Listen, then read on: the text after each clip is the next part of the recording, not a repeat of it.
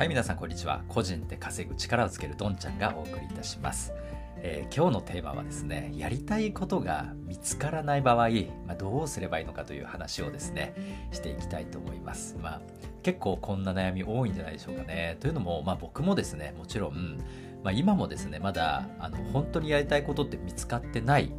え場合もありますし、えー、まあ、見つかっているけどですねそれに気づいていないとかですね、まあ、いろんなパターンがあると思うんですけども、まあ、それでもですね誰もが共通して思っているのは、まやりたいことをこうワクワクして見つけたいと、まこれ誰もが共通して思ってることだと思います。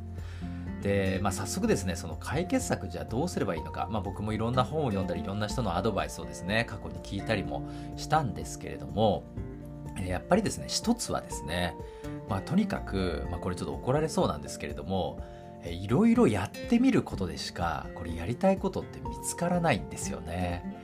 まあ、もちろんですねこのやってみる前に何になりたいとかですねまあ憧れとかそういうのはあるのかもしれないですけどもやっぱやってみて初めて、まあ、自分に得意だったりですねやっぱり嫌いだったりですねあのー、まあ、意外にですね全く別のところが好きだったみたいな発見っていうのは実際にやってみないとやっぱりわからないですよね。まあ、僕もですね、まあ、例えば最近ブログとか YouTube をテーマにですね、情報発信してますけれども、まあ、ブログも初めはですね、めんどくさそうだなとか、えー、まあ文章なんてですね、もう自分には絶対書けないというふうに思ってたんですよね。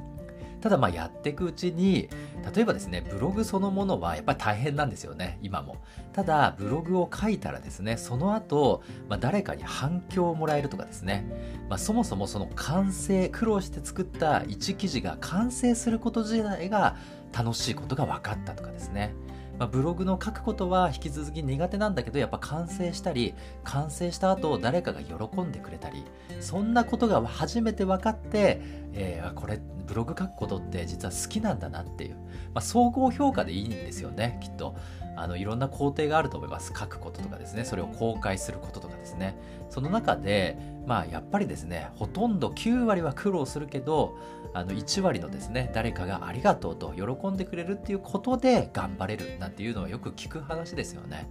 まあ、だからこそですねやってみなきゃわからないっていうのがそのはゆえんだと思います。いろいろやっていくことで本当に自分に苦手だと思ったことができたりですね。だから固定観念は一切もなくしてもういろんなことにチャレンジする。で今はですね幸いにももうググれば何でも分かっちゃうんですよね。もう無料でやり方がですね公開されてる時代なのでなんとか情報を自分でつなぎ合わせればなんか高額なスクールに通うことなく今無料でできるっていうのが今の時代なので、まあ、そこはですね諦めずにやってみるっていうことですね。であとですねやっぱやってみるっていうので一番もう一つですね効果があるとしたら、えー、やっぱりですねやってる途中にある程度まで半分以上いくとですねゴールが見えてくるんですよね完成が見えてくるんですよねそうすると自分でですね、まあ、やり始めたこの、えー、やりたいことをですね完成をさせてみたいとか完成形が見てみたいとかですね。そういうふうに思ってそれ自身がモチベーションに実はなってたりするんですよね。やり始めて完成形が全然見えない時ってやっぱ腰が重いんですけども、まあ、初めはエイヤでやり始めてゴールが見えてくるとなんかこう熱中したり夢中になったりよくこれをフロー状態って言いますけれどもそういう状態になってるんですよね。そこまでなんとか、まあ、習慣化でもいいから持っていくっていうことも一つ大事なんじゃないかなというふうに思います。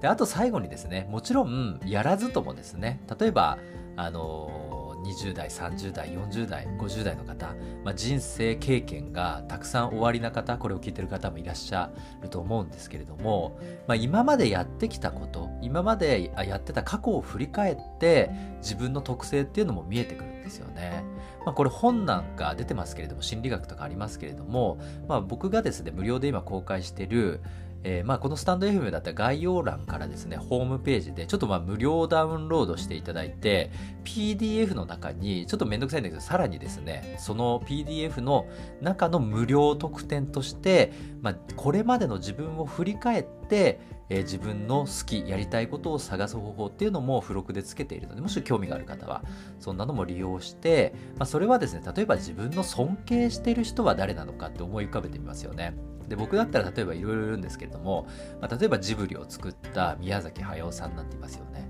で宮崎駿さんが思い浮かんだらじゃあ宮崎駿のどこが好きなのかっていうのを言語化して細分化するっていう方法ですね。で僕はですねそれを思うと宮崎駿って何ですかねもう、まあ、とにかくものをずっと作ってますよね。